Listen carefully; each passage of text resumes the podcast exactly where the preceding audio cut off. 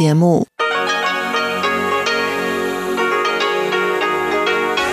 ที่นี่สถานีวิทยุเรดิโอไต้หวันอินเตอร์เนชันแนล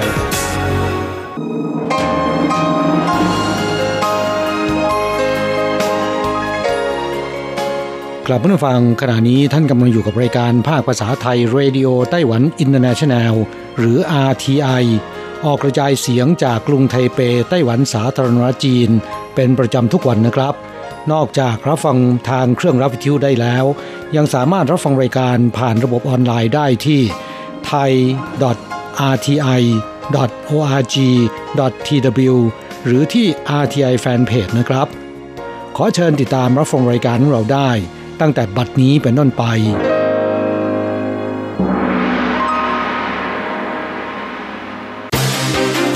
ลำดับแรก ขอเชิญติดตามรับฟังข่าวประจำวัน สวัสดีค่ะ คุณผู้ฟัง RTI ที่เคารพทุกท่าน ขอต้อนรับเข้าสู่ช่วงของข่าวประจำวันจากสถานีวิทยุเรดิโอไต้หวันอินเตอร์เนชั่นแนล ในวันพฤหัสบดีที่ 11 กุมภาพันธ์พุทธศักราช 2564 ข่าวไต้หวันวันนี้มีดิฉันมณพรชัยวุฒิเป็นผู้รายงานค่ะ มีรายละเอียดของข่าวที่น่าสนใจดังนี้กรุงไทเปใช้สัญญาณไฟแจ้งเตือนสถานที่ท่องเที่ยวแออัด หากเป็นสีแดงควรหลีกเลี่ยงการเข้าไป เพื่อหลีกเลี่ยงการรวมตัวของฝูงชนจำนวนมากในช่วงเทศกาลตรุษจีน กรุงไทเปจึงนำสัญญาณเตือนภัยการแออัดของฝูงชนมาใช้ เริ่มตั้งแต่วันที่ 10 กุมภาพันธ์ที่ผ่านมา คุณจูพินเจอหัวหน้าฝ่ายการท่องเที่ยวในเขตชุมชนเมืองกองสังเกตการเทศบาลกรุงไทเปเผยว่าสำหรับสัญญาณไฟแจ้งเตือนจะแบ่งออกเป็นสีเขียวหมายถึงจำนวนคนปกติ สีเหลืองหมายถึงจำนวนคนเยอะขึ้นเรื่อยๆ และสีแดงหมายถึงจำนวนคนแออัดหลีกเลี่ยงการเข้าไปในพื้นที่ โดยจะมีการติดตั้งสัญญาณไฟแจ้งเตือน ในสถานที่ท่องเที่ยวสำคัญ 19 จุดอาทิย่านการค้าซีเหมินติง ถนนตีฮวาเจีย ตลาดกลางคืนซื่อหลินสงสาร Culture and Creative Park สวนสัตว์กรุงไทเป และสวนสนุกเด็กเป็นต้น โดยแต่ละชั่วโมงจะมีเจ้าหน้าที่ทำการอัปเดตสัญญาณไฟแจ้งเตือน บนแอปพลิเคชันเซียนจ้ายหวานไทเป หรือบนเว็บไซต์ www.travel.taipei/spotlight ทั้งนี้แม้จะปรากฏสัญญาณเตือนไฟเป็นสีเขียว แต่ก็ยังขอความร่วมมือประชาชนที่เดินทางออกไปท่องเที่ยว ต้องสวมหน้ากากอนามัยและเว้นระยะห่างระหว่างกันด้วย เทศกาลโคมไฟจางฮว่าจุดไฟแล้วโคมไฟหลักคือฮีโร่ป้องกันโควิด -19 สถานการณ์โควิด -19 ทำให้กิจกรรมตรุษจีนในหลายพื้นที่ต้องหยุดชะงัก แต่งานโคมไฟที่สวนสาธารณะฟ่งหลีเขตหยวนลินเมืองจังหว้า ได้เริ่มจุดไฟแล้วเมื่อวันที่ 9 กุมภาพันธ์ที่ผ่านมา โดยมีโคมไฟหลักคือฮีโร่ป้องกันโควิด -19 ที่สวมใส่อุปกรณ์ป้องกันครบชุด เพื่อสื่อว่าตั้งแต่บุคลากรทางการแพทย์ไปจนถึงประชาชนทั่วไต้หวัน จะรวมใจเป็นหนึ่งเดียวในการต่อสู้กับสถานการณ์โรคระบาดนี้แม้สถานการณ์ทั่วโลกยังรุนแรงแต่ไต้หวันยังสามารถดำเนินชีวิตได้ตามปกตินับเป็นเรื่องที่ไม่ง่าย นอกจากโคมไฟหลักแล้วทั้งสวนสาธารณะยังใช้ธีมป้องกันโควิด -19 สร้างเป็นโคมไฟวัวพลิกฟื้นวิกฤตโรคระบาด โดยใส่ชุดบุคลากรทางการแพทย์ สื่อถึงการทำหน้าที่ปกป้องสุขภาพประชาชน ปีนี้งานโคมไฟหยวนหลินนอกจากโคมไฟในธีมป้องกันโควิด -19 แล้ว ยังมีการประดับประดาโคมไฟยาวที่สุดในไต้หวัน เริ่มตั้งแต่สถานีรถไฟหยวนหลิน รวมทั้งหมด 7,500 ดวง เป็นระยะทางเกือบ 1 กิโลเมตร เทศบาลหยวนหลินเผยว่าแม้หลายกิจกรรมจะถูกยกเลิกไปเพราะสถานการณ์โควิด -19 แต่งานโคมไฟหยวนหลินถูกจัดขึ้นตามกำหนดเดิม เพื่อไม่ให้ประชาชนเดินทางออกไปท่องเที่ยว ในสถานที่ที่มีผู้คนแออัด เพราะในท้องถิ่นก็มีสถานที่ให้สามารถมาเดินเล่นได้เกาสงต้อนรับเทศกาลตรุษจีนด้วยการประดับประดาโคมไฟรอบแม่น้ำไอเหอ ช่วงเทศกาลตรุษจีนปีนี้หลายพื้นที่ยังต้องเฝ้าระวังสถานการณ์แพร่ระบาดโควิด -19 นครเกาสงที่แม้ปีนี้จะยกเลิกการจัดงานเทศกาลโคมไฟและอีกหลายกิจกรรมในช่วงเทศกาลตรุษจีน แต่เพื่อสร้างบรรยากาศของเมืองให้มีสีสันสดใสต้อนรับวันตรุษจีน จึงทำการประดับประดาดวงไฟรอบแม่น้ำไอเหอ เริ่มตั้งแต่สะพานเกาสงไปจนถึงสะพานจงเจิ้ง เพื่อให้ประชาชนที่เดินทางกลับภูมิลำเนาช่วงเทศกาลตรุษจีน ได้เดินทางมาเที่ยวชมความงดงาม พร้อมถ่ายภาพเช็คอิน แชร์ให้ญาติพี่น้องที่อยู่ห่างไกลได้เห็น โดยผู้เข้าข้าไปในบริเวณดังกล่าวทุกคนต้องสวมหน้ากากอนามัย เว้นระยะห่างและปฏิบัติตามมาตรการป้องกันอื่นๆ อย่างเคร่งครัด นอกจากนี้เพื่อให้ประชาชนที่อยู่ห่างไกล และไม่สามารถเดินทางกลับภูมิลำเนาได้เนื่องจากสถานการณ์โควิด -19 ได้สัมผัสกับบรรยากาศของเทศกาลตรุษจีนในเขตพื้นที่ภาคใต้ของไต้หวัน ทางกองการท่องเที่ยวจึงจับมือกับ iStaging และ AECom ซึ่งเป็นสมาชิกทีมงาน 5G a l o t ของบริษัทจงหัวเทเลคอม จัดทำเว็บไซต์ชื่อว่า KH New Year 2021 istaging.com ที่ได้ทำการเก็บรวบรวมภาพบรรยากาศเทศกาลตรุษจีน ตามสถานที่ต่างๆ ในเขตพื้นที่ภาคใต้ของไต้หวันรวมถึงสถานที่ยอดนิยม ที่มีการเฉลิมฉลองเทศกาลตรุษจีนในภูมิภาคเอเชียมาไว้ด้วยกัน ให้ประชาชนได้สัมผัสประสบการณ์ชมภาพเสมือนจริง ในรูปแบบ 360 องศาด้วย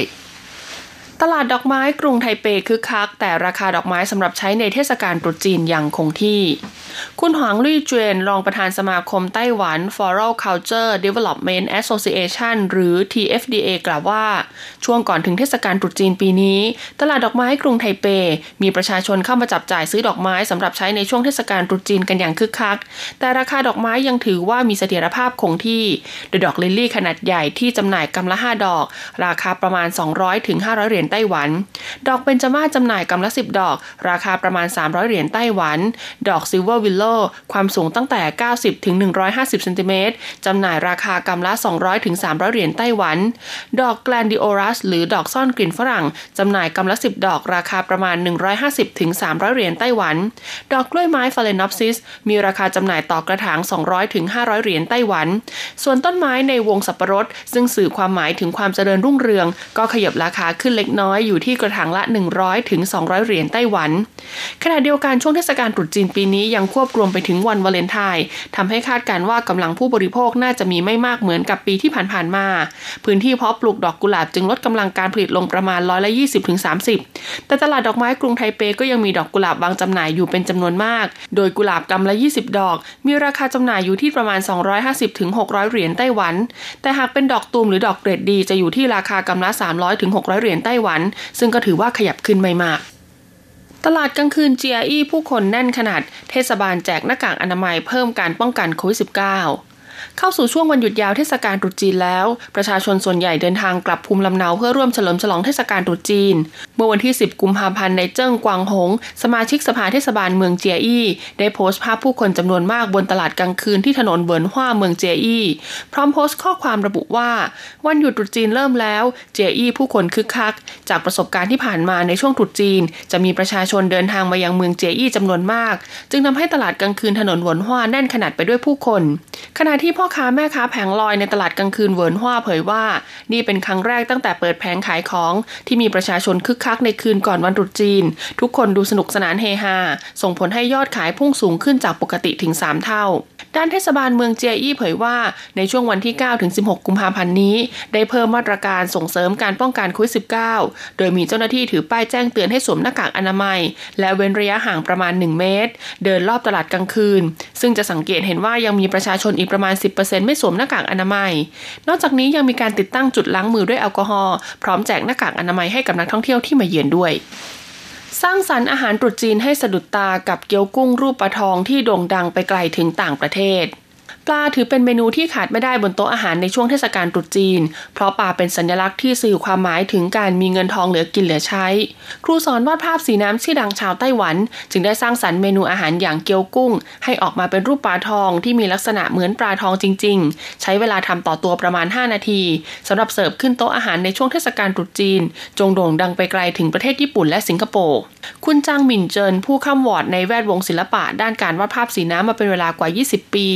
ซึ่งนอกจากเธอจะรักการทำอาหารและชอบเข้าครัวทำอาหารอยู่บ่อยๆแล้ว เธอยังชอบตกแต่งหน้าตาของอาหาร และแชร์สูตรอาหารหรือขั้นตอนการตกแต่งอาหารที่เธอคิดค้นขึ้นมาเอง ผ่านทางโซเชียลมีเดียอีกด้วย โดยการทำเกี๊ยวกุ้งรูปปลาทองนี้ เธอก็ได้แรงบันดาลใจมาจากวากาชิ คือขนมสูตรดั้งเดิมของญี่ปุ่น ที่ขึ้นชื่อเรื่องรสชาติอันมีเอกลักษณ์ และหน้าตาสวยงามแสนประณีต ซึ่งสมัยก่อนวากาชิถูกทำขึ้นด้วยมือทีละชิ้น และเสิร์ฟเป็นขนมไว้รับประทานคู่กับชาในพิธีชงชา รูปร่างหน้าตาวัตถุดิบจะถูกคัดสรรอย่างพิถีพิถัน เพื่อให้เข้ากับฤดูนั้นๆ ปัจจุบันพิธีชงชาอาจจะลดน้อยลง แต่ขนมญี่ปุ่นวากาชิก็ไม่ได้ลดลงตาม กับกันยังมีความหลากหลายและรูปแบบที่เพิ่มมากขึ้น มีบรรจุภัณฑ์ที่สวยงามสามารถนำไปใช้เป็นของฝากได้ ซึ่งนอกจากเธอจะทำเมนูอาหารประจำเทศกาลตรุษจีนแล้ว ในช่วงเทศกาลโคมไฟที่กำลังจะมาถึง เธอก็เตรียมวางแผนทำบัวลอยไส้ปลาและไส้งา ให้ออกมาเป็นรูปตัวปลาหลากหลายสี เสมือนกับว่าปลากำลังว่ายอยู่ในน้ำซุปด้วย จบการรายงานข่าวไต้หวัน สวัสดีค่ะ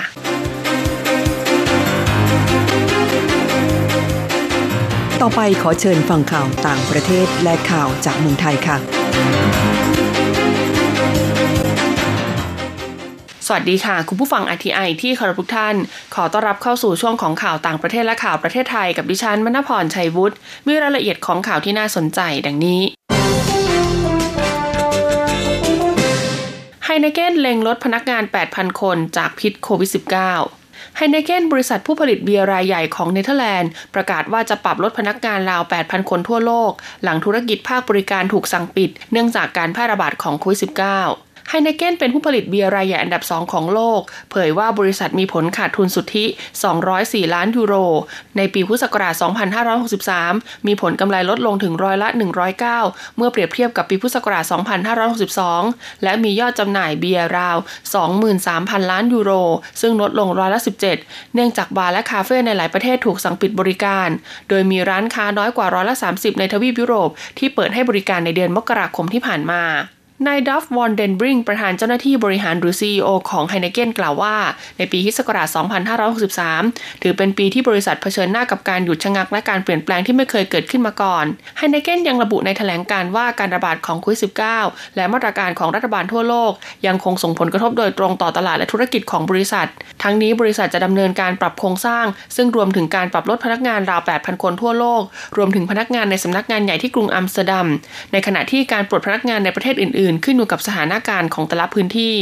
ไฮเนเกนได้รับการก่อตั้งในปีพุทธศักราช 2407 ในกรุงอัมสเตอร์ดัมของประเทศเนเธอร์แลนด์ และจำหน่ายเครื่องดื่มผสมแอลกอฮอล์อีกกว่า 300 ยี่ห้อ เช่นไฮเนเกนสตรองโบว์และแอมสเทล มีพนักงานราว 85,000 คนทั่วโลก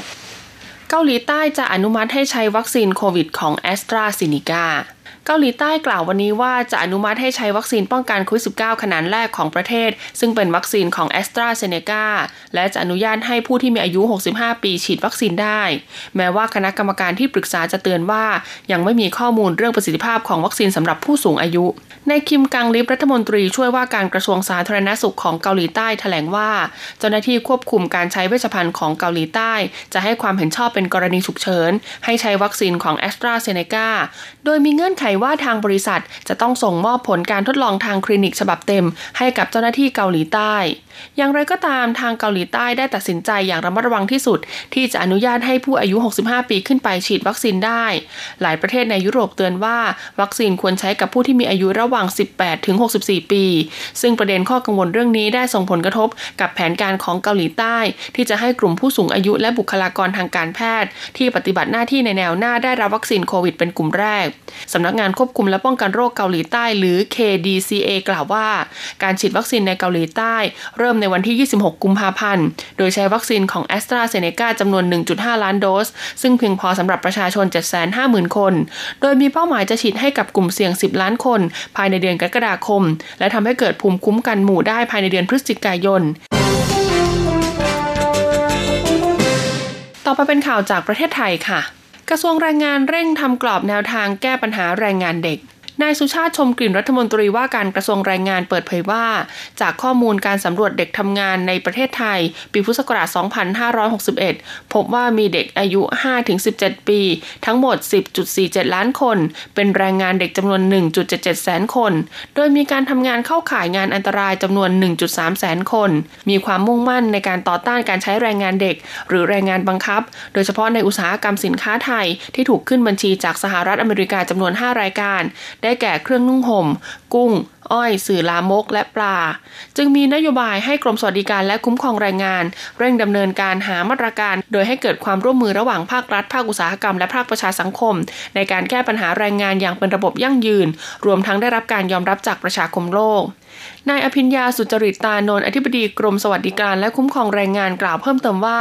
แนวทางการดำเนินงานของกรม ที่จะแสดงให้สหรัฐอเมริกาประจักษ์ถึงความมุ่งมั่น ในการแก้ไขปัญหาแรงงานเด็กแรงงานบังคับ ต้องเกิดจากความร่วมมือของภาคอุตสาหกรรม ที่พร้อมจะดูแลคุณภาพชีวิตของแรงงาน ให้เป็นไปตามมาตรฐานแรงงานขององค์กรแรงงานระหว่างประเทศ กรมจึงได้เชิญผู้แทนภาคอุตสาหกรรมในสินค้ากุ้งปลาอ้อยเครื่องนึ่งห่มและภาคประชาสังคมที่เกี่ยวข้อง รวมถึงเจ้าหน้าที่ภาครัฐ ให้มาร่วมระดมความคิดเห็นเกี่ยวกับแนวปฏิบัติ ของสถานประกอบกิจการ ในการป้องกันและแก้ไขปัญหาแรงงานเด็ก แรงงานบังคับในสินค้าดังกล่าว และสรุปให้เป็นกรอบแนวทางอย่างเป็นรูปธรรม ซึ่งสอดคล้องกับหลักเกณฑ์พิจารณาในการถอดรายการสินค้าออกจากการถูกขึ้นบัญชี ที่ประเทศไทยพยายามดำเนินการอย่างจริงจังในทุกภาคส่วน ให้เห็นผลประจักษ์อย่างก้าวหน้าชัดเจน และตรวจสอบได้อันนำไปสู่การรักษาตลาด และภาพลักษณ์ที่ดีของสินค้าไทยในที่สุดุณผู้ฟังคะเนื่องจากวันนี้เป็นช่วงหยุดยาวเทศกาลตรุษจีน ตลาดแลกเปลี่ยนเงินตาต่างประเทศจึงหยุดทำการ คุณผู้ฟังสามารถอ้างอิงอัตราแลกเปลี่ยนเงินตาต่างประเทศได้ จากวันที่ 9 กุมภาพันธ์ พุทธศักราช 2564 จบการรายงานข่าว สวัสดีวันตรุษจีนค่ะ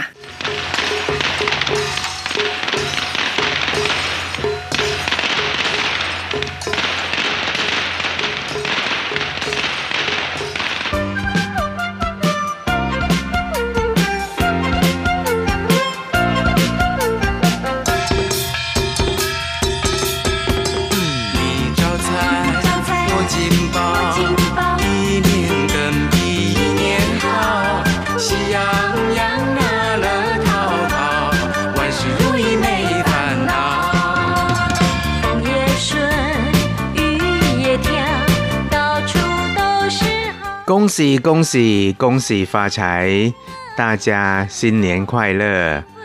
牛年赚大钱！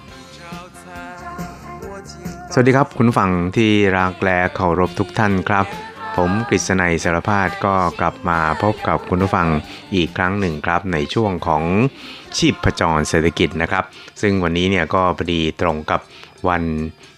ชูซี่นะครับหรือว่าวันที่ 30 ก็คือเป็น วันสุดท้ายของปีเก่านะครับ ก็จะไปต้อนรับปีใหม่กัน ในตอนเที่ยงคืนก็จะมีการเขาดาวกันนะครับ แต่ปีนี้เนี่ยการเขาดาวหรือว่าการต้อนรับวันตุจีนก็อาจจะพิเศษสักนิดหนึ่งนะครับ เพราะว่ามันอยู่ภายใต้สถานการณ์ที่เรียกกันว่า new normal นะครับ ก็มาจากเหตุของการระบาดของโควิด -19 นั่นเองครับ เพราะฉะนั้นเนี่ยก็อาจจะพิเศษสักนิดหนึ่งนะครับ แล้วก็ การฉลองอะไรต่างๆเนี่ยก็อาจจะต้องมีการระมัดระวังในเรื่องของการป้องกันโรคเนี่ยกันอย่างเต็มที่ทีเดียวครับ ซึ่งก็ไม่เป็นไรครับถึงแม้ว่าจะอยู่ในสภาวะแบบนี้เนี่ยเราก็ฉลองกันในลักษณะของ new normal เพื่อสุขภาพ เพราะว่าการ มีสุขภาพร่างกายแข็งแรงนะครับ ก็ถือว่าเป็นลาบอันประเสริฐใช่ไหมครับครับ แล้วก็สำหรับชีพจรเศรษฐกิจในวันนี้นั้น ก็มีหลายเรื่องทีเดียวครับที่จะมาคุยกันนะครับ ซึ่งก็เป็นเรื่องราวที่เกี่ยวกับเรื่องเงินเงินทองทองเหมือนกันนี่แหละครับเพียงแต่ว่าอาจจะเป็นเงินเงินทองทองที่เราเนี่ยนะครับ ก็จะต้องมีความพยายามอย่างยิ่งเลยทีเดียวนะครับ ที่จะไป หามาใส่กระเป๋าตัวเองนะครับ แต่อย่างไรก็ตามเนี่ยก็หวังว่าตุจีนปีนี้ทุกท่านเนี่ยก็จะมีอ่างเปาเนี่ยตัวตัวไกด์นะครับ หรือว่ามีซองแดงเนี่ยนะครับใบใหญ่ๆเนี่ยอยู่ในกระเป๋านะครับก็ไม่ทราบว่าแต่ละท่านนั้นได้รับอ่างเปากันไป คนละสักกี่มากน้อยนะครับ ก็ขอให้ได้กันเยอะๆกันแล้วกันครับครับถ้า ถ้าหากว่าได้เยอะแล้วนี่นะครับแล้วก็ไม่มีที่เก็บก็ไม่เป็นไรครับ ก็ส่งมาทางที่บ้านก็ได้ครับครับก็ถือว่าเป็นการเปิดสกราชใหม่นะครับให้แก่ตรุจีนในปีนี้ซึ่งก็เป็นปีวัวนะครับเรียกว่าเป็นวัวทองนะครับ ก็เรียกว่าเป็นปีที่อะไรหลายๆอย่างเนี่ยจะมีการเปลี่ยนแปลงเกิดขึ้นอย่างที่เรียกว่านิ้วจวนเฉียนคุณนะครับก็คือ วัวเนี่ยมันก็มักจะทำอะไรให้เกิดการเปลี่ยนแปลงอย่างชนิดที่เรียกว่าหน้ามือเป็นหลังมือก็เป็นไปได้ครับ เพราะฉะนั้นเนี่ยปีนี้ก็น่าจะดีกว่าปีที่แล้วที่มีการคุกคามจากการระบาดของโควิด -19 ครับครับเดซิกุนครับเราก็ไปติดตามสาระของอชีพจรเศรษฐกิจในสัปดาห์นี้กันครับ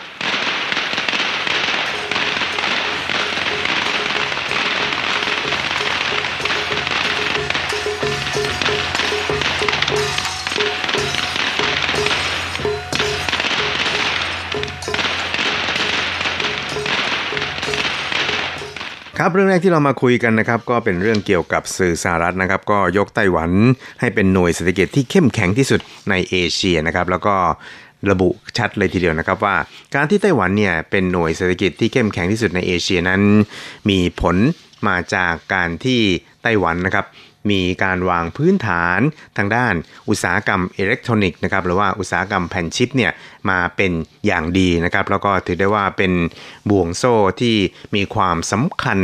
ของโลกก็ว่าได้เลยทีเดียวนะครับถ้าว่าขาดไต้หวันไปแล้วเนี่ยนะครับ วงการต่างๆที่ต้องใช้ชิปในการเป็นอะไหล่สำคัญนี่นะครับ ก็อาจจะต้องถึงกับล้มระเลนาราดไปเลยก็ว่า เป็นไปได้เหมือนกันนะครับ ซึ่งสื่อสหรัฐดังกล่าวนะครับ ก็ได้ระบุชัดเลยทีเดียวนะครับว่าการที่ GDP หรือว่าอัตราการเติบโตทางเศรษฐกิจของไต้หวันในปีที่แล้วก็คือปี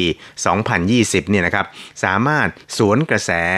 โควิด -19 ไปยืนอยู่ที่เกือบ 3%นะครับ ก็คืออยู่ที่ร้อยละ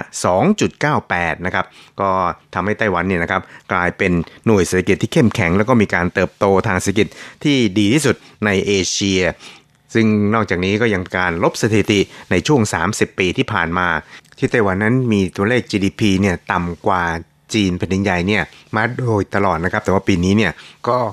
กลับแซงหน้าเมืองจีนไปแล้วเป็นครั้งแรกเลยทีเดียวครับครับแล้วก็สื่อสหรัฐก็ยังวิเคราะห์ครับว่า การที่ GDP ไต้หวันนั้นมีอัตราการเติบโตที่ดีที่สุดในเอเชียนั้น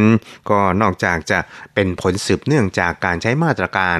การควบคุมการระบาดของโควิด -19 อย่างได้ผลแล้วนี่นะครับ ก็ยังมีอีกสาเหตุหนึ่งนั่นก็คืออุตสาหกรรมอิเล็กทรอนิกส์ของไต้หวัน เป็นผู้สร้างผลงานที่ไม่อาจปฏิเสธได้ครับ ครับทั้งนี้นะครับสื่อของสหรัฐก็คือควอสเนี่ยนะครับก็รายงานครับบอกว่าไต้หวันนั้นเป็นห่วงโซ่ แห่งการผลิตอะไหล่อิเล็กทรอนิกส์ที่สำคัญระดับโลกเลยทีเดียวนะครับ แล้วก็มีความสามารถเพียงพอที่จะสนองความต้องการของวงการอุตสาหกรรมอิเล็กทรอนิกส์โลก ที่กำลังเติบโตไปอย่างรวดเร็วได้อย่างไม่ต้องสงสัยครับ แล้วก็บริษัทยักษ์ใหญ่อย่าง TSMC หรือว่าไต้หวันเซมิคอนดักเตอร์นี่นะครับ ก็เป็นผู้ผลิตสำคัญที่ทั่วโลกต่างก็ให้ความไว้วางใจ นอกจากนี้ก็ยังมีอีกหลายบริษัททีเดียวนะครับ ที่เป็นผู้ผลิตสำคัญในไต้หวันนะครับ ก็มีบริษัท TSMC เนี่ยนะครับเป็นหัวหอกสำคัญครับ ได้ประกาศตัวเลขคาดการณ์ค่าใช้จ่ายทุนในปีนี้เนี่ยนะครับสูงถึง 28,000 ล้านเหรียญสหรัฐเลยทีเดียวครับ ซึ่งตัวเลขดังกล่าวนะครับก็จะสะท้อนให้เห็นถึงว่า TSMC หรือว่าไต้หวันเซมิดิคอนดักเตอร์ของไต้หวันนั้น ก็จะต้องทำยอดผลประกอบการเนี่ยได้สูงกว่าตัวเลขที่มีการลงทุนไปไม่น้อยเลยทีเดียวครับ ครับบทวิเคราะห์ดังกล่าวนะครับ ก็ยังบอกครับบอกว่า หากจะศึกษาบทบาทสำคัญต่อเศรษฐกิจโลกของไต้หวันแล้วนะครับ ก็ต้องพิจารณาถึงอิทธิพล ต่อวงการอุตสาหกรรมรถยนต์ของทั่วโลกนะครับ ซึ่งช่วงที่ผ่านมานะครับปรากฏว่าอุตสาหกรรมรถยนต์ของโลกนั้นก็อยู่ในสภาวะที่ขาดแคลนแผ่นชิป ที่จะใช้สำหรับรถยนต์อย่างรุนแรงเลยทีเดียวนะครับ แล้วก็รัฐบาลของหลายประเทศนี่นะครับ ต่างก็ได้ขอให้รัฐบาลไต้หวันเนี่ย ช่วยเหลือในการประสานงานกับผู้ผลิตแผ่นชิป ในไต้หวันนะครับในการเพิ่มการผลิตแผ่นชิป เพื่อใช้ในการลดในอุตสาหกรรมรถยนต์ของโลกนะครับ ซึ่งไม่ว่าจะเป็นสหรัฐญี่ปุ่น หรือว่าเยอรมนนีนะครับ ซึ่งเป็นประเทศที่มีอุตสาหกรรมรถยนต์เนี่ยค่อนข้างทันสมัยนะครับ แล้วก็เป็นยักษ์ใหญ่ของผู้ผลิตรถยนต์ของโลกนี่นะครับ ก็ ได้ขอให้ฝ่ายไต้หวันนะครับช่วยดำเนินการในส่วนนี้ด้วยนะครับครับโดยที่รัฐมนตรีว่าการกระทรวงเศรษฐกิจของไต้หวันนั้นก็ได้มีการเชิญตัวแทนผู้ผลิตของบริษัทเหล่านี้นี่นะครับมาร่วมปรึกษาหารือ เพื่อที่จะหาทางแก้ไขปัญหาร่วมกันครับ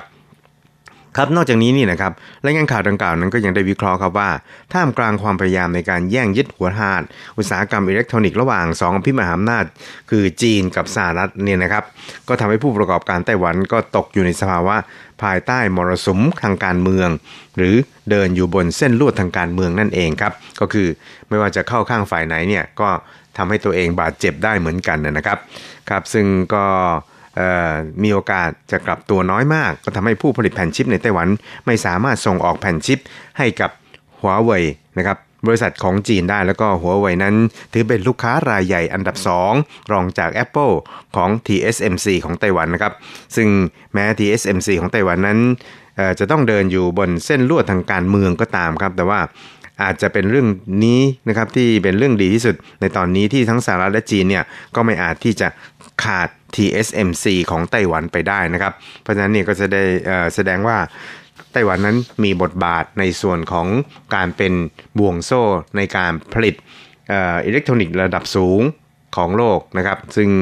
ก็ต่างฝ่ายต่างก็จะต้องมาง้อไต้หวันอะไรทำนองนี้ครับ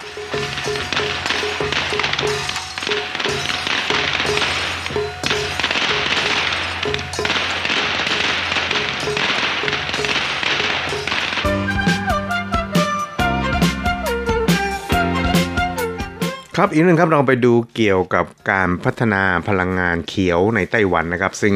ในช่วงที่ผ่านมานั้น รัฐบาลของไต้หวันสาธารณจีนนั้นก็ได้เร่งพยายามที่จะพัฒนาการผลิตกระแสไฟฟ้าที่เป็นพลังงานสะอาดนะครับ ไม่ว่าจะเป็นพลังงานรีไซเคิลต่างๆนะครับ แล้วก็นอกจากจะเร่งพัฒนาในส่วนที่เกี่ยวกับการใช้ พลังงานลมมาผลิตกระแสไฟฟ้าแล้วนี่นะครับการใช้พลังงานแสงอาทิตย์มาผลิตกระแสไฟฟ้าในไต้หวันนั้นก็ถือได้ว่าเป็นอีกหนึ่งแนวทางนะครับในการแก้ไขปัญหา ความขาดแคลนพลังงานในไต้หวัน แล้วก็เป็นการหลีกเลี่ยง ไม่ให้ไปใช้พลังงานที่เกิดมลภาวะ หรือว่าไปใช้พลังงานที่เป็นพลังงานนิวเคลียร์มากจนเกินไปนะครับ เพราะฉะนั้นเนี่ยนะครับก็เลยทำให้ที่ทางซีกตะวันออกของเขตหลุนเวย นิคมอุตสาหกรรมจางปินในเมืองจางฮวานี่นะครับซึ่งก็อยู่ทางภาคกลางของเกาะไต้หวัน ปรากฏแลนด์มาร์คระดับโลกขึ้นแห่งหนึ่งแล้วครับ ซึ่งก็เป็นที่จับตามองของทั่วโลกทีเดียว แล้วก็เป็นโรงงานผลิตกระแสไฟฟ้าพลังงานแสงอาทิตย์ ในทะเลที่ใหญ่ที่สุดในโลก ก่อสร้างโดยบริษัทพลังงานเจิ้นยาในไต้หวันนะครับ ซึ่งสร้างเสร็จสมบูรณ์แล้วตั้งแต่เมื่อปลายปีที่ผ่านมาบนพื้นที่ถึง 176 เฮกตาร์ครับหรือประมาณ 1,000 ไร่กำลังการผลิตนั้นก็อยู่ที่ 181 เมกะวัตต์ครับ สามารถผลิตกระแสไฟฟ้าในปีแรกได้ปีละ 250 ล้านยูนิตนะครับแล้วก็ป้อนใช้งานในครัวเรือนได้ถึง 7.2 หมื่นครัวเรือนต่อปีเลยทีเดียวครับ และที่โดดเด่นเป็นพิเศษนะครับก็คือแผงโซลาเซลล์แล้วก็อุปกรณ์ที่ใช้ในการผลิตกระแสไฟฟ้าพลังงานแสงอาทิตย์ที่ โรงงานผลิตกระแสไฟฟ้านี้นี่นะครับก็เป็นอุปกรณ์แล้วก็อะไหล่ที่ผลิตขึ้นในไต้หวันเองทั้งสิ้นครับรวมทั้งสิ้นถึง 5.7 แสนชิ้นนะครับก็คือแผ่นโซลาเซลล์นะครับในอนาคตนั้นก็จะมีการเปิดให้ประชาชนเนี่ยได้เข้าไปเยี่ยมชม รวมไปจนถึงได้เข้าไปศึกษาหาความรู้เกี่ยวกับทางด้าน การใช้พลังงานแสงอาทิตย์เนี่ยมาผลิตกระแสไฟฟ้าด้วยครับ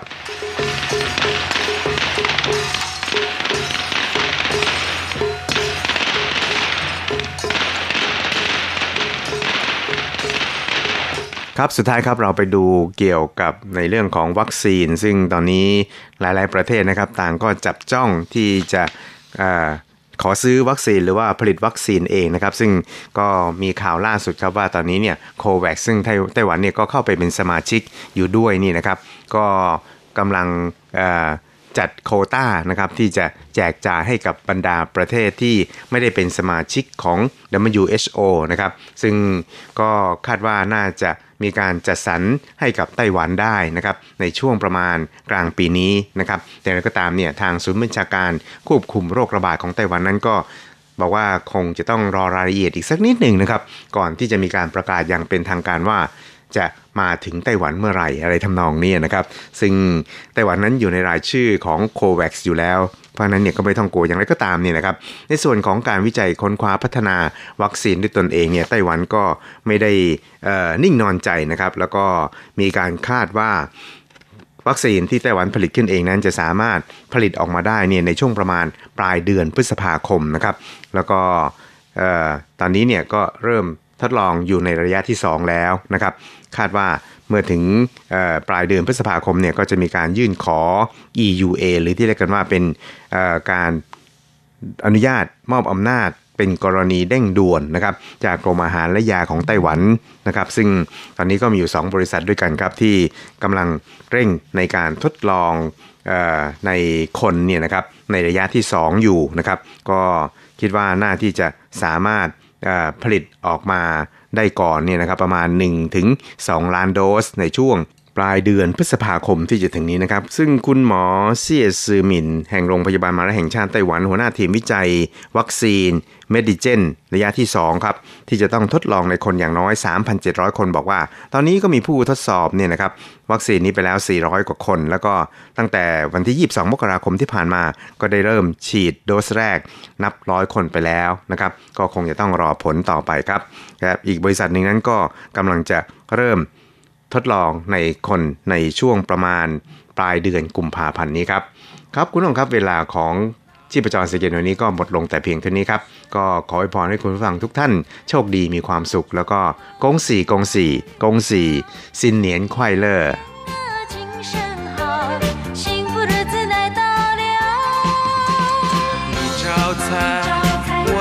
我。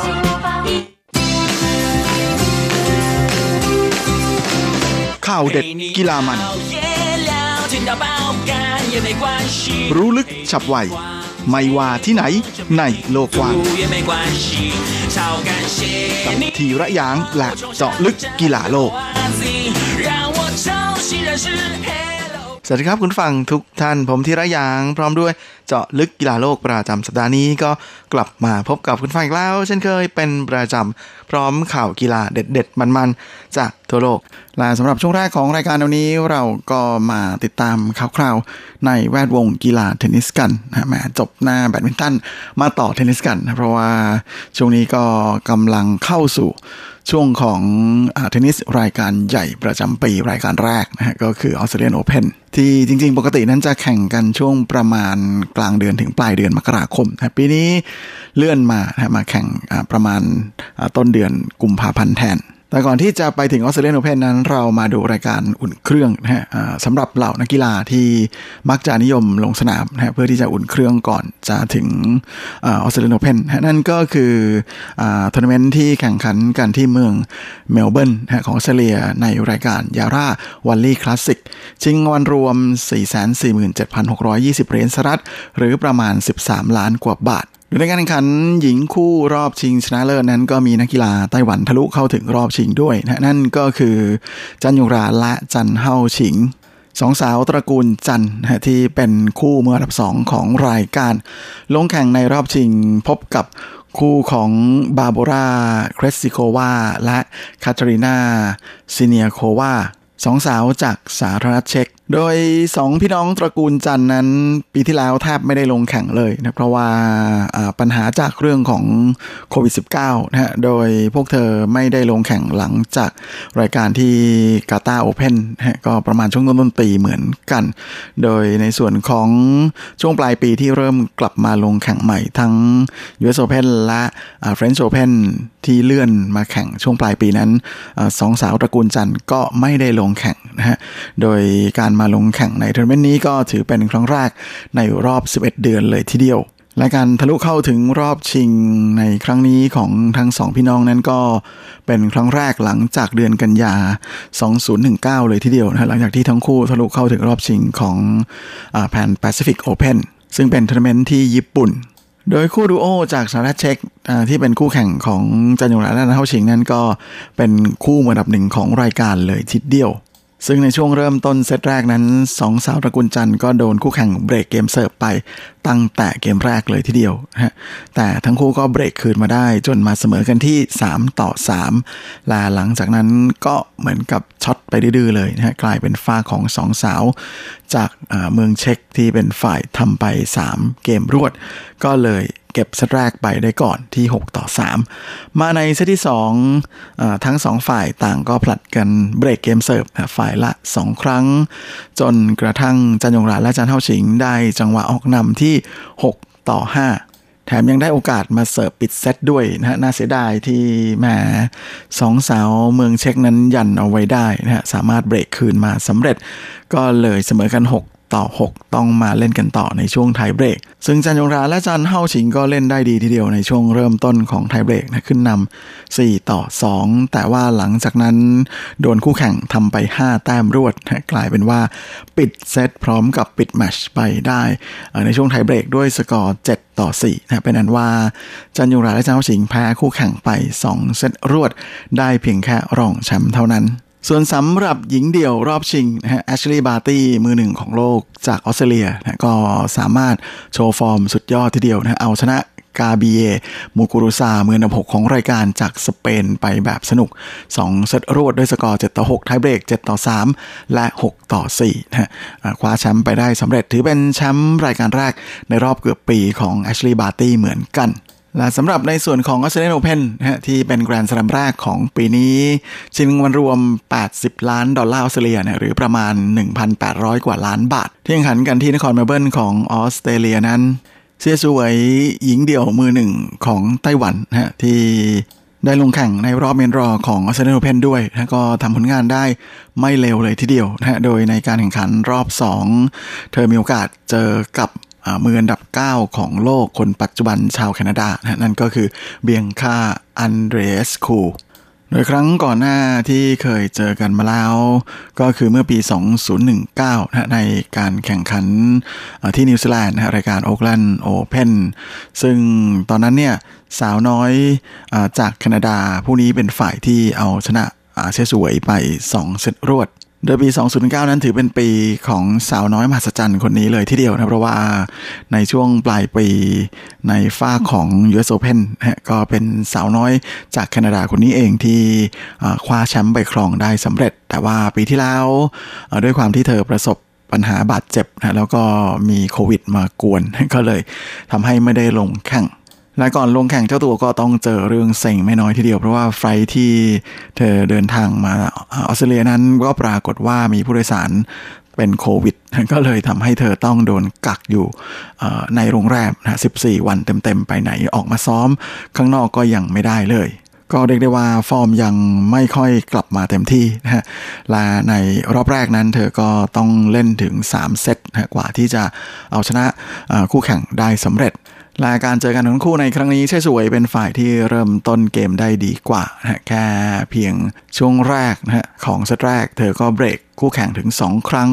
ออกนำห่างถึง 4 ต่อ 0 พร้อมกับขึ้นแท่นไปก่อนที่ 5 ต่อ 2 ด้วยนะฮะเราก็ได้ออกมาเสิร์ฟปิดเซตแต่โดนคู่แข่งเบรกเกมเสิร์ฟไปได้นะอย่างไรก็ดี เธอมาเบรกคู่แข่งคืนได้ในเกมถัดมานะก็เลยเก็บเซตแรกไปได้ก่อนที่สกอร์ 6 ต่อ 3 จากนั้นในเซตที่2เซี่ยสูเวยก็ยังคงเล่นได้อย่างแน่นอนนะเป็นฝ่ายที่เสิร์ฟก่อนก็สามารถรักษาเกมเสิร์ฟของตัวเองได้นะพร้อมกับเบรกคู่แข่งได้อีก แล้วก็รักษาเกมเสิร์ฟของตัวเองได้อีกนะก็เลยนำห่างถึง 3 ต่อ 0 ในเกมถัดมาอันเดรสคูสามารถเก็บเกมเสิร์ฟของตัวเองได้นะพร้อมกับเบรกเสวยได้ในเกมต่อมา จึงไล่ตามมาเป็น 2 ต่อ3นะแต่ในเกมที่ 6 เธอโดนเซซูเวยเบรกเกมเสิร์ฟอีกครั้ง จนหนีห่างเป็น 4 ต่อ2นะและในเกมที่ 7 นั้นเซซูเวยก็สามารถแก้ break point ได้ถึง 2 ครั้งเลยทีเดียวนะก่อนที่จะมีโอกาสได้ match point ครั้งแรก แต่ก็ไม่สำเร็จนะอย่างไรก็ดีในโอกาสที่เธอได้ match point ครั้งที่ 2 เธอก็ไม่พลาดนะเก็บได้สำเร็จพร้อมกับเก็บ ปิดเซตได้นะฮะและคว้าชัยชนะมาครองได้ด้วยสกอร์ 6 ต่อ 2 เอาชนะคู่แข่งไป 2 เซตรวด ก็ถือว่าเป็นอะไรที่ฟอร์มของเธอดีมาก ๆ เลยนะในทัวร์นาเมนต์นี้เพราะว่าในรอบแรกนั้นเธอก็เอาชนะมือดีของโลกอย่างสเวตลานาพิรอนโควาจากเบลกเรียมาแล้ว และหลังจบการแข่งขัน เธอก็ให้สัมภาษณ์นะฮะเจ้าตัวก็บอกว่ายิ่งได้ลงสนามพบกับคู่แข่งมือดีนะฮะจะยิ่งทำให้เธอรู้สึกตื่นเต้นที่ได้ลงแข่งมากขึ้นลาพิธีกรก็ถามเซสวยว่าแหมเธออายุ 35 แล้วทำยังไงถึงได้สามารถรักษาฟอร์มได้ดี เจ้าตัวก็ตอบแบบอารมณ์ดีทีเดียวนะฮะทำมือจุจุแล้วก็บอกว่าเรื่องอายุเนี่ยเป็นความลับของผู้หญิง โอ้โห เรียกเอาเสียงหัวเราะ ดังสนั่นทีเดียว แต่จริงๆก็เป็นอะไรที่แหมน่านับถือไม่น้อยเหมือนกันนะกับการรักษาความฟิตของร่างกายนะฮะเพราะสาวอังเดรสโควาที่ลงแข่งกับเธอนั้นเพิ่งจะอายุ 20 เองนะเซสวยอายุมากกว่า 2 รอบกว่าเลยทีเดียวโอ้โหโดยผลงานของเซสวยในประเภทเดี่ยวนะที่ดีที่สุดในออสเตรเลียนโอเพนนั้นก็คือในปี 2008 กับในปี 2018นะก็คือทะลุเข้าถึงรอบ 4 มาในปีนี้ก็ทะลุเข้ารอบ 3 ไปเรียบร้อยแล้วนะฮะ โดยเธอจะไปรอพบผู้ชนะราวว่างอีกหนึ่งสาวรุ่นใหญ่วัยดึกนะฮะวีนัสวิลเลียมจากสหรัฐนะที่อายุ 40 แล้วด้วยนะฮะ กับนักเทนนิสมือดีชาวอิตาลีซาร่าเออรันนี่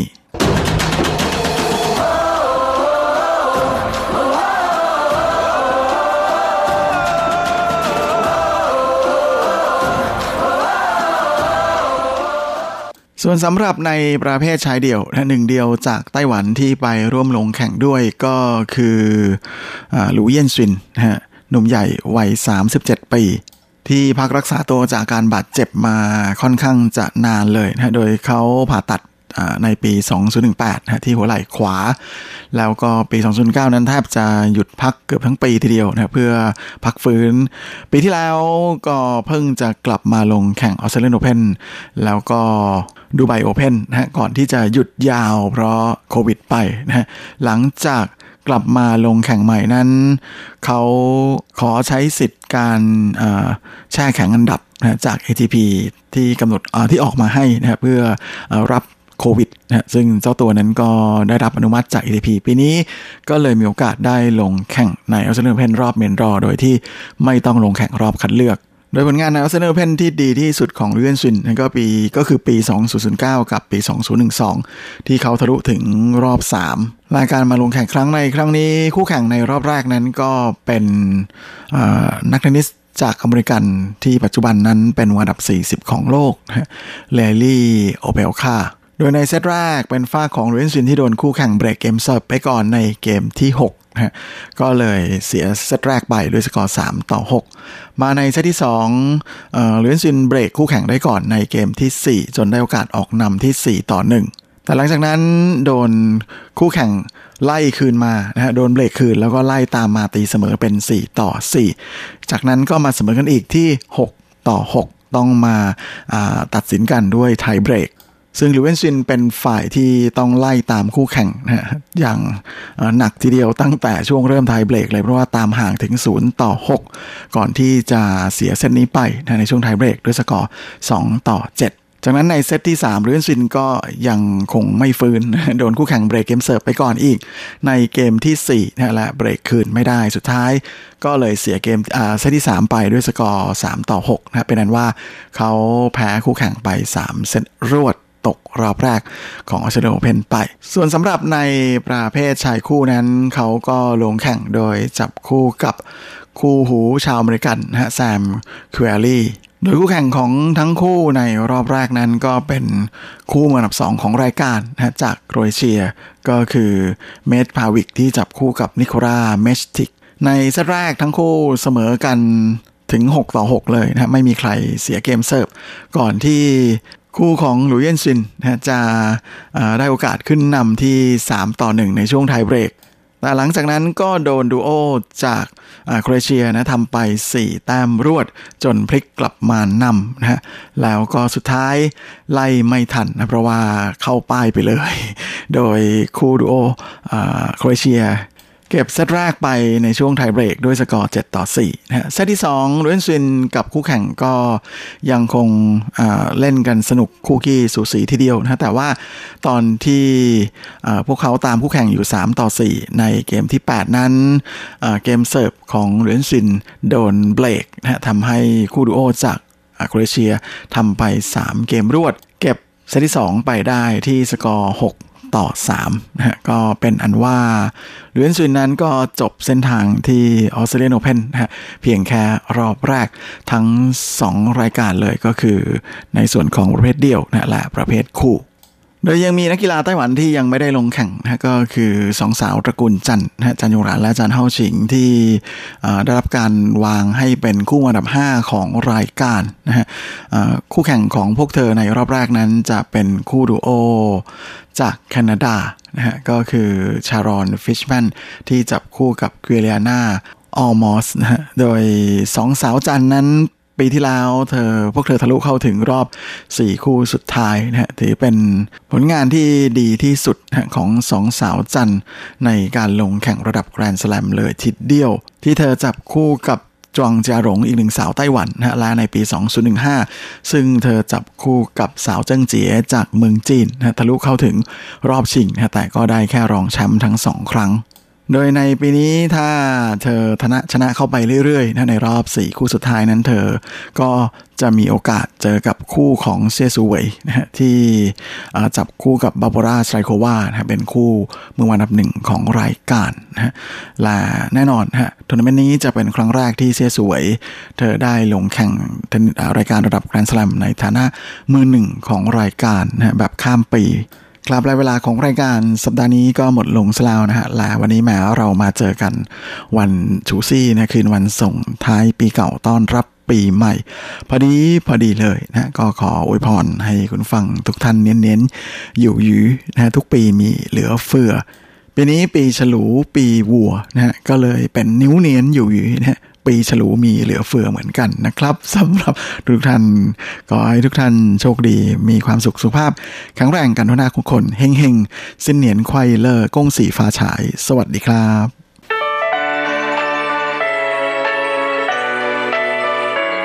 ช่วงเวลาแห่งความอร่อยกับรายการเลาะรั้วครัวไต้หวันมาแล้วครับ เราจะพาคุณเข้าครัวเปิดตำรา หาสูตรเด็ดเคล็ดลับความอร่อย แวะชิม แชะ แชร์อาหารหลากรสหลายสไตล์ในไต้หวัน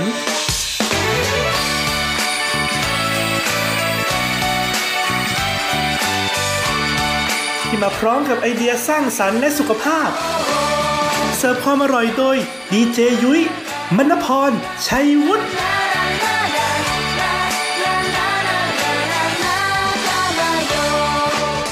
สวัสดีค่ะ คุณผู้ฟัง RTI ที่คารพทุกท่านขอต้อนรับเข้าสู่รายการเลาะรั้วครัวไต้หวันกับเทปพิเศษเทศกาลตรุษจีน และดิฉันดีเจยุ้ยมณพรชัยวุฒิค่ะ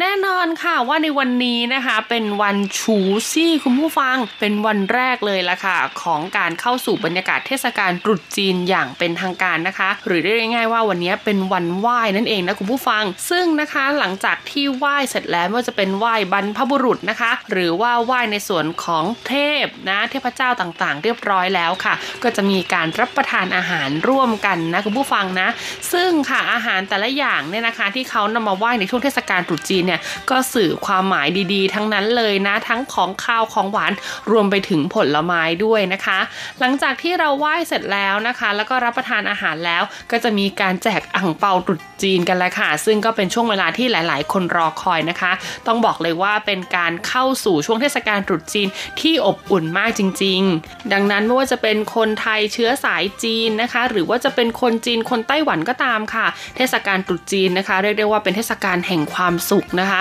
ทั้งสุขกายแล้วก็สุขใจด้วย ในเรื่องของความสุขกายสุขใจค่ะ ต้องบอกว่าสิ่งที่ขาดไม่ได้เลยนะคะ ในช่วงเทศกาลตรุษจีนก็คืออาหารที่รับประทานกันค่ะ อย่างที่ได้บอกไปตั้งแต่ต้นรายการนะคะ ว่าอาหารแต่ละอย่างที่นำมารับประทานเนี่ยล้วนสื่อความหมายที่เป็นสิริมงคลนะคะ ให้กับผู้รับประทานหรือว่าผู้ที่อาศัยอยู่ในครอบครัวนั้นๆนะมาดูกันดีกว่านะคะว่ามีอาหารอะไรบ้างนะที่ถูกนิยมนำมาใช้ในช่วงเทศกาลตรุษจีนกันบ้างนะคะ อย่างแรกเลยก็คือเม็ดบัวค่ะคุณผู้ฟังเขาบอกว่าเม็ดบัวเนี่ยสื่อความหมายถึงการมีลูกหลานผู้สืบสกุลอ่าโดยเฉพาะลูกหลานที่เป็นบุตรชายนะคะ อย่างที่สองเลยก็คือเกาลัดค่ะ เกาลัดหรือว่าเกาลัดเนี่ยนะคะ สื่อถึงเรื่องราวของเงินทองนั่นเองนะ เพราะว่ารูปร่างของเกาลัดเนี่ยจะเหมือนกับเงินในสมัยก่อนใช่ไหมแล้วก็ภายในเกาลัดค่ะก็มีสีเหลืองๆทองๆด้วย ต่อมาอย่างที่ 3 ก็คือสาหร่ายดำค่ะคุณผู้ฟังเขาบอกว่าหมายถึงความร่ำรวยนะคะ เพราะสาหร่ายนะคะเสียงในภาษาจีนเนี่ยมีความหมายสอดคล้องกับคำว่าเงินนะคะ ซึ่งสื่อถึงความมั่งคั่งร่ำรวยนั่นเอง อาหารอย่างต่อมาก็คือเต้าหู้หมักค่ะที่ทำจากถั่วแห้งนะคะ ซึ่งสื่อความหมายถึงการเต็มเปี่ยมไปด้วยความร่ำรวยและก็ความสุขค่ะ โดยในช่วงเทศกาลตรุษจีนนะคะ เขาจะไม่นำเอาเต้าหู้สดนะคะ หรือว่าเต้าหู้ที่เป็นสีขาวทำจากถั่วสดๆเนี่ยมารับประทานกันนะคะ โดยเฉพาะในช่วงของวันไหว้นะคุณผู้ฟัง เนื่องจากว่าคนจีนเนาะสีขาวก็ถือว่าเป็นสีแห่งความโศกเศร้า สีแห่งความโชคร้าย สีแห่งการไว้ทุกข์นะคะ ดังนั้นในช่วงเทศกาลตรุษจีนแบบนี้เนี่ยสังเกตว่าเราจะไม่ค่อยเห็นเขาเอาเต้าหู้สีขาวมาทำอาหารรับประทานกันสักเท่าไหร่ ส่วนใหญ่ก็จะต้องเป็นการเอาเต้าหู้ไปผ่านการพะโล้แล้ว หรือว่าเป็นเต้าหู้แห้งนะคะ เต้าหู้ตุนให้มันมีการเปลี่ยนสีไปเป็นสีอื่นนะคะ ก่อนที่จะนำมารับประทานนั่นเองต่อมาก็คือหน่อไม้ค่ะ เพราะว่าชื่อของหน่อไม้ในเสียงภาษาจีนเนี่ยหมายถึงคำอวยพรให้ทุกอย่างเนี่ยเต็มเปี่ยมไปด้วยความสุขเช่นกัน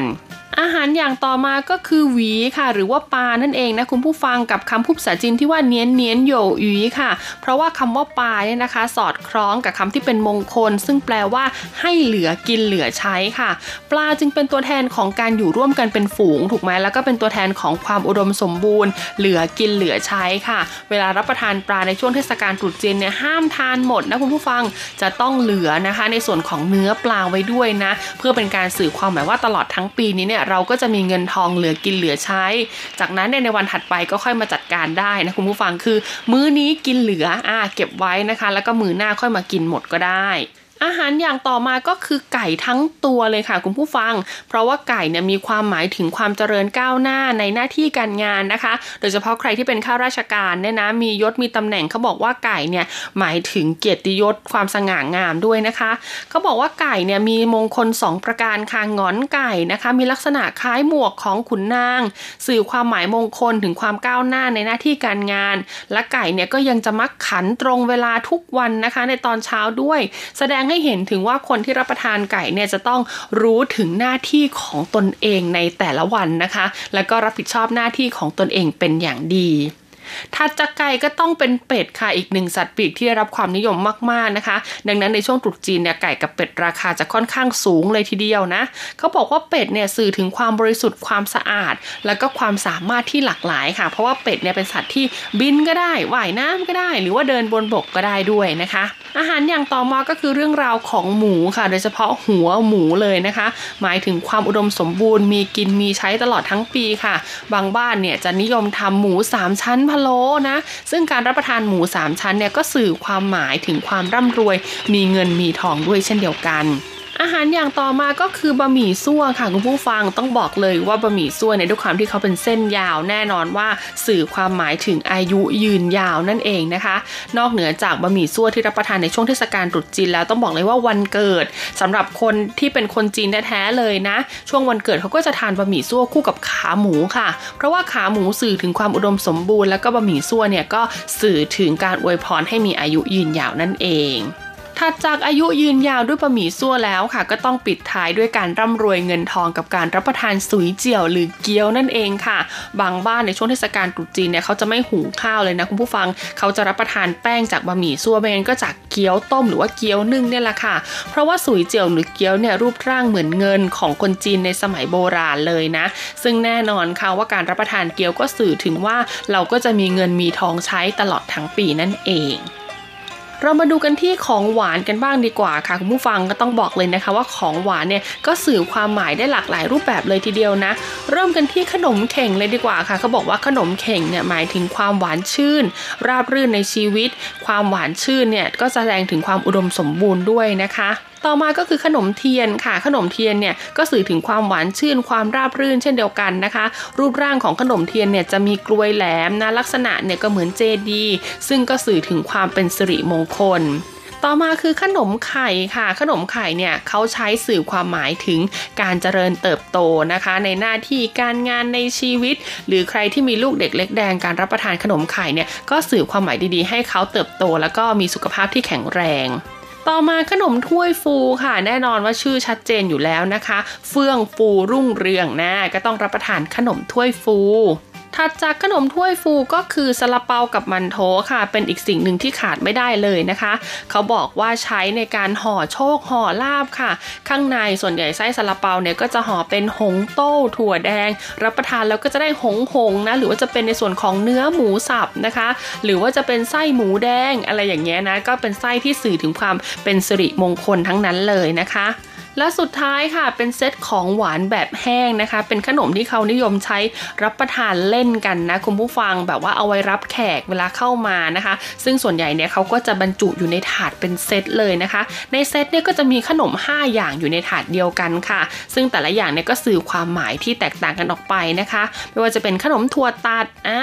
ขนมงาตัดนะคะ ขนมถั่วเคลือบน้ำตาล ฟักเชื่อมแล้วก็ขนมข้าวพองอ่านะคะ อันนี้แหละจะเป็นขนมมงคลอีก 5 อย่างที่จะอยู่ในจานเดียวกันนะคะสำหรับช่วงเทศกาลตรุษจีน ซึ่งขนมทั้ง 5 อย่างเนี่ยก็จะสื่อความหมายถึงการเพิ่มพูนนะคะ เฟื่องฟูมีความสุขตลอดไป ถัดจากขนมหวานค่ะ เราก็มาดูผลไม้กันบ้างนนะคะ ผลไม้ก็เป็นอีกหนึ่งสิ่งที่ขาดไม่ได้เลยในช่วงเทศกาลตรุษจีน ไม่ว่าจะเป็นการไหว้หรือว่าการซื้อมารับประทานในครอบครัวนะคะ อย่างแรกเลยก็คือกล้วยค่ะ เขาบอกว่ากล้วยเนี่ยเหมือนกวักโชคกวักลาบนะคะ มีลูกมีหลานมีวงวานมีเครือญาติสืบสกุลนะนะสำหรับบ้านใครที่อาจจะเพิ่งแต่งงาน ก็อาจจะมีการนำกล้วยมาใช้ในการไหว้หรือว่ามาใช้ในการรับประทานนะคะ ต่อมาก็คือแอปเปิลค่ะแน่นอนว่าสีของแอปเปิลเนี่ยโอ้โหนะแดงสว่างสดใสขนาดนั้นนะคะ ก็สื่อถึงความสุขนะคะ สันติภาพต่างๆนะมีชีวิตที่ราบรื่น สาลี่ค่ะสาลี่เนี่ยสื่อความหมายถึงการรักษาคุณงามความดี รักษาโชคลาภเงินทอง ไม่ให้เสื่อมสลายไปนะคะเขาบอกว่าสาลี่เนี่ยจะนิยมนำมาใช้ไหว้เทพเจ้า แต่จะไม่นิยมนำมาใช้ไหว้บรรพบุรุษ หรือว่าวิญญาณผีไร้ญาติต่างๆ ตามมาด้วยส้มค่ะคุณผู้ฟังแน่นอนว่าสีทองของส้มเนี่ยเป็นมหาสิริมงคลเลยนะคะ การที่ใช้ส้มไหว้ในช่วงเทศกาลตรุษจีนหรือว่ารับประทานส้มเนี่ยก็จะสื่อความหมายถึงความโชคดี ประสบแต่สิ่งดีๆ ถัดจากส้มก็คือองุ่นค่ะคุณผู้ฟังองุ่นเนี่ยก็สื่อความหมายถึงการเพิ่มพูนเจริญงอกงาม แล้วก็มีอายุยืนด้วยนะคะ ถัดจากองุ่นค่ะก็เป็นอีกหนึ่งผลไม้ที่เรียกว่าขาดไม่ได้เลยนะ นั่นก็คือสับปะรดคุณผู้ฟัง เพราะว่าสับปะรดในภาษาจีนนะคะ มีความหมายสอดคล้องกับคำว่าเฟื่องฟู รุ่งเรืองนะคะ ดังนั้นเนี่ยในช่วงเทศกาลตรุษจีนสับปะรดก็เป็นอีกหนึ่งผลไม้สำคัญเลยทีเดียวนะ ที่คนไต้หวันนิยมนำมาไหว้แล้วก็นิยมซื้อมารับประทานกันบางคนนะคะก็ซื้อมอบเป็นของฝากนะคะ ให้กับผู้หลักผู้ใหญ่ในช่วงเทศกาลตรุษจีนด้วย แต่บางบ้านหากเกิดคุณไม่ชอบสับปะรดจริง ๆ ก็ไม่เป็นไรค่ะปัจจุบันนี้เขามีการทำเป็นเหมือนป้ายสีแดง ๆ ที่คนจีนนิยมนำมาใช้ติดตรงประตูบ้านช่วงเทศกาลตรุษจีนใช่ไหมเขาก็ทำเป็นรูปสับปะรดออกมาเลยค่ะคุณผู้ฟังแล้วก็มีคำอวยพรดีๆนะคะ อยู่ตรงกลางตัวสับปะรดด้วยนะ ก็สามารถซื้อมาประดับบ้านเพื่อเสริมความเป็นสิริมงคลในช่วงเทศกาลตรุษจีนได้ ต้องบอกเลยนะคะว่าปัจจุบันการรับประทานอาหารในช่วงเทศกาลตรุษจีนเนี่ยก็มีความแตกต่างกันออกไปนะคะ ยิ่งถ้าช่วงไหนนะมีบริษัทจับการตลาดดีอ่ามีการเน้นโฆษณาอาหารชนิดไหนเป็นพิเศษนะคะ อาหารชนิดนั้นก็มักจะขายดีมากๆเลยละค่ะ และยิ่งในยุคที่คนปัจจุบันนี้ทำงานนอกบ้านกันมากขึ้นนะคะ การทำอาหารภายในบ้านช่วงเทศกาลตรุษจีนเนี่ยก็น้อยลงถูกไหมคนไต้หวันเองค่ะเขาก็จะพึ่งพานะคะ อาหารที่เป็นแบบสำเร็จรูปนะเป็นโต๊ะจีนสำเร็จรูปว่าอย่างนั้นเถอะหรือที่เขาเรียกกันว่าเหนียนใช่จากร้านต่างๆ มากมายเลยนะคะ ซึ่งในปีที่แล้วนะคะใครจำได้นะมีการส่งเหนียนใช่นะคะ ผ่านทางร้านสะดวกซื้อหรือว่าสั่งเมนูอาหารโต๊ะจีนเหนียนใช่นี่แหละ ผ่านทางร้านสะดวกซื้อได้ด้วยนะคุณผู้ฟัง ซึ่งก็ถือว่าเป็นอะไรที่เก๋ไก่มากๆสำหรับคนไต้หวันแล้วก็ตอบโจทย์ชีวิตของคนในยุคปัจจุบันมากๆเลยทีเดียวนะคะ ที่ต้องการความสะดวกสบาย แต่ว่าก็ยังอยากจะอยู่ในขนบธรรมเนียมประเพณีที่สืบทอดกันมาตั้งแต่อดีตนั่นเองสำหรับการอวยพรผู้ใหญ่ของชาวจีนนะคะ ในช่วงเทศกาลตรุษจีนเนี่ยอย่าลืมเลยนะคะ ว่าการซื้อของอะไรก็ตาม จะต้องเน้นในเรื่องของการซื้อแบบเป็นเลขคู่ ผลไม้นะคะ ก็ต้องซื้อเป็นเลขคู่เท่านั้นนะ แต่เลขคู่ในที่นี้นะคะ ก็จะต้องไม่เอาเลข 4 เลข 10 อันนี้ไม่ได้นะคะ ส่วนใหญ่ก็จะเป็นเลข 6 เลข8ไม่นั้นกระโดดไปเป็นเลข 12 เลย ลักษณะของการซื้อผลไม้ไหว้ช่วงตรุษจีนในไต้หวันนะคุณผู้ฟังเขาก็จะซื้อเป็นแบบกล่อง ซึ่งกล่องของเขาเนี่ยก็จะมีการเขียนคำอวยพรนะคะ แล้วส่วนใหญ่ก็จะเป็นกล่องสีแดงสีทองนะคะ ซึ่งสื่อความหมายดีมากๆเลยนะคะ ทั้งกับผู้ให้แล้วก็ผู้รับ ก็จะแตกต่างจากเมืองไทยนะ เพราะว่าเมืองไทยเนี่ยเวลาซื้อผลไม้เนี่ยก็จะซื้อกันเป็นแบบกระเช้าถูกไหมนอกเหนือจากนี้ค่ะ การรับประทานอาหารนะคะ ในช่วงเทศกาลตรุษจีนของคนไต้หวันเนี่ยก็ค่อนข้างแตกต่างจากไทย เพราะว่าไต้หวันเนี่ยช่วงตรุษจีนยังถือว่าอากาศหนาวเย็นอยู่นะคะ อีกหนึ่งเมนูพิเศษที่จะเพิ่มขึ้นมานอกเหนือจากที่ยุ้ยได้พูดไปแล้วก่อนหน้านี้นะก็คือเมนูสุกี้ยากิหรือว่าสุกี้ชาบูค่ะ ภาษาจีนก็คือหัวกัวนั่นเองนะซึ่งการรับประทานหัวกัวเนี่ยนะคะ ก็สื่อความหมายถึงการสามัคคีรวมเป็นน้ำหนึ่งใจเดียวกันของคนในครอบครัวค่ะ ก็เลยทำให้นะคะ เวลาคุณมาตรุษจีนนะในไต้หวันเนี่ยก็จะเห็นเลยนะคะ ว่านอกเหนือจากการรับประทานอาหารไหว้ปกติแล้ว ก็ยังมีเจ้าเมนูสุกี้หัวกัวนี่แหละค่ะ ซึ่งในเครื่องสุกี้ที่เขานำมาต้มเนี่ยนะก็จะมีผักต่างๆ มากมายเลย ซึ่งผักส่วนใหญ่ที่นำมาใช้ต้มเนี่ยก็จะสื่อความหมายดีๆ ให้กับผู้ที่รับประทานเข้าไปด้วยแหละค่ะ啊。 เป็นยังกันบ้างล่ะคะ กับเรื่องราวของอาหารการกินในช่วงเทศกาลตรุษจีนนะคะ ก็หวังว่าคุณผู้ฟังจะได้รับความรู้เล็กๆ น้อยๆนะคะ จากช่วงเทศกาลตรุษจีนในไต้หวันแบบนี้ค่ะ ยิ่งใครก็ตามนะคะ ที่แต่งงานมานะมาเป็นสะพายไต้หวันนะคะ ยุ้ยบอกเลยว่าสิ่งนี้นะขาดไม่ได้ค่ะ คุณต้องศึกษาอย่างละเอียดเลยนะคะ เพราะว่าเทศกาลตรุษจีนเนี่ยเป็นเทศกาลที่ชาวจีนทั่วโลกเลยนะ ไม่ใช่แค่คนไต้หวันเท่านั้นเขาให้ความสำคัญมากๆค่ะ ทุกอย่างนะคะที่เกิดขึ้นในช่วงเทศกาลการตรุษจีนเนี่ยล้วนจะต้องเป็นสิ่งที่ดีนะคะล้วนจะต้องเป็นสิ่งที่เป็นสิริมงคล อวยพรให้ทั้งผู้ให้ผู้รับเนี่ยมีความสุขไปตลอดทั้งปีเลยทีเดียวสำหรับวันนี้หมดเวลาของรายการเลาะรั้วครัวไต้หวันแล้วล่ะค่ะขอให้ทุกท่านมีความสุขมากๆ กับการรับประทานอาหารอร่อยๆนะคะ หลากหลายประเภทแล้วก็อุดมสมบูรณ์ในช่วงเทศกาลตรุษจีนแบบนี้นะคะ แต่อย่าลืมค่ะไม่ว่าจะเทศกาลไหนก็ตามนะก่อนรับประทานอาหารอะไร ก็ต้องใส่ใจเรื่องราวของการดูแลสุขภาพแล้วก็สุขะอนามัยด้วยนะคะสำหรับวันนี้ลาไปก่อนซินเหนียนควายเลิกกงสีฟ้าฉายนะคะทุกคน